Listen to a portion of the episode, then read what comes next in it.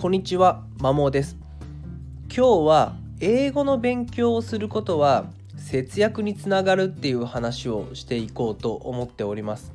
私自身がですね、ま英語の勉強をかれこれ1年半ぐらいしていて、まあ、隙間時間なんですけども、まあ、それなりにしてきてですね、まあ、 TOEIC とか TOEFL みたいな資格系の点数がガクッぐっと上がったわけではないんですけどもまあそれ相応にですねなんかこれまで読めなかったこと聞き取れなかったことが英語の内容が聞き取れたり読み取れたりとかしてきてるので、まあ、少なからず成長を感じているところではあるんですけどもまあ今日ですねその英語の勉強をなかなかしようと思っているけれどもなかなか勉強しようという行動に移せない方向けに、まあ、ちょっとお伝えしたいなと思っていて。まあその英語の勉強ってまあ何でやるのかっていう目的の部分がですねなかなかないとモチベーション向上にもつながらなくて、まあ、実際の行動に移せないと。とはいえ目的ってそう簡単に見つかるもんじゃないし、まあ、もし見つかってたら多分もうすでに本腰入れてやっていますよねっていう感じだと思います。はい、だから今日はちょっと一点視点を変えて英語の勉強って実は節約につながるんですよっていう話をしていきたいと思います。はい、で、まあ、英語の勉強って今このご時世そんなにお金がかからなくて、まあ、オンライン英会話とかであれば本当に安くて5000円、まあ、もっと安くてできるかもしれないし、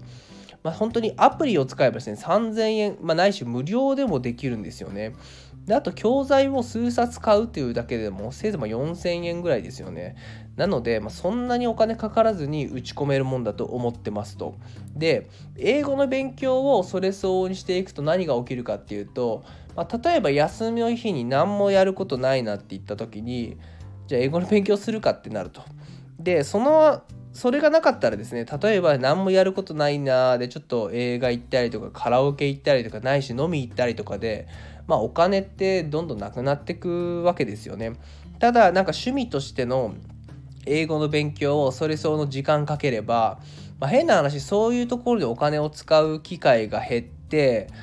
まあ、その分お金が貯まると。でまあ英語力がつけば、まあ、何かしらですね例えばキャリアアップにつながったりとかしてくるんでですね。あとは海外旅行を楽しめるようになったりとか、まあ、自分のまスキルとか武器みたいな自信を持てる、え、スキルにも、えなるのでそういった意味でも英語の勉強で役立つと、まあ、だから一応その英語の勉強をすることでちょ節約につながるっていう、まあ、お金かけずに人生楽しめるよねとかなんかな休みの日を過ごせるよねっていう発想に変えたらちょっと勉強にをしようと思えるんじゃないかと思ってですね、まあ、昨今まあ本当ドル高円安と言われていてどんどん円のパワーが弱くなっていると。で日本の経済も不透明というか正直いい兆しってあまりなくてむしろどんどん下がっていくばかりだと。もちろんその対策としては個人で力を、えー、っとつけてお,、ね、お金を稼ぐって一方ですね。まあ本当にコストを下げていくっていうのも大事だと思うんですよ。まあ、そういった時に、まあ、娯楽でお金を使うことを否定するわけではないけれども、まあ、こういった形で、まあ、趣味としてかつ、まあ、あばよくばというか、まあ、スキルにつながるような、まあ、英語の勉強なものをしていけばですね、まあ、お金もかからなくなるし、まあ、コストが下げられるしかつその新たなですねキャリアにおける機会を得るんじゃないかと思って私はやっております。正直ですねなんかこれといって確固たる英語学習の目的はないんですよね。まあ、シンプルにただやっていて楽しいとか勉強していて楽しいとか、まあ、小さな成長を実感できるっていうところでやっているのと今回お話ししたように、まあ、節約にですねちょっとつながるんじゃないかっていう視点で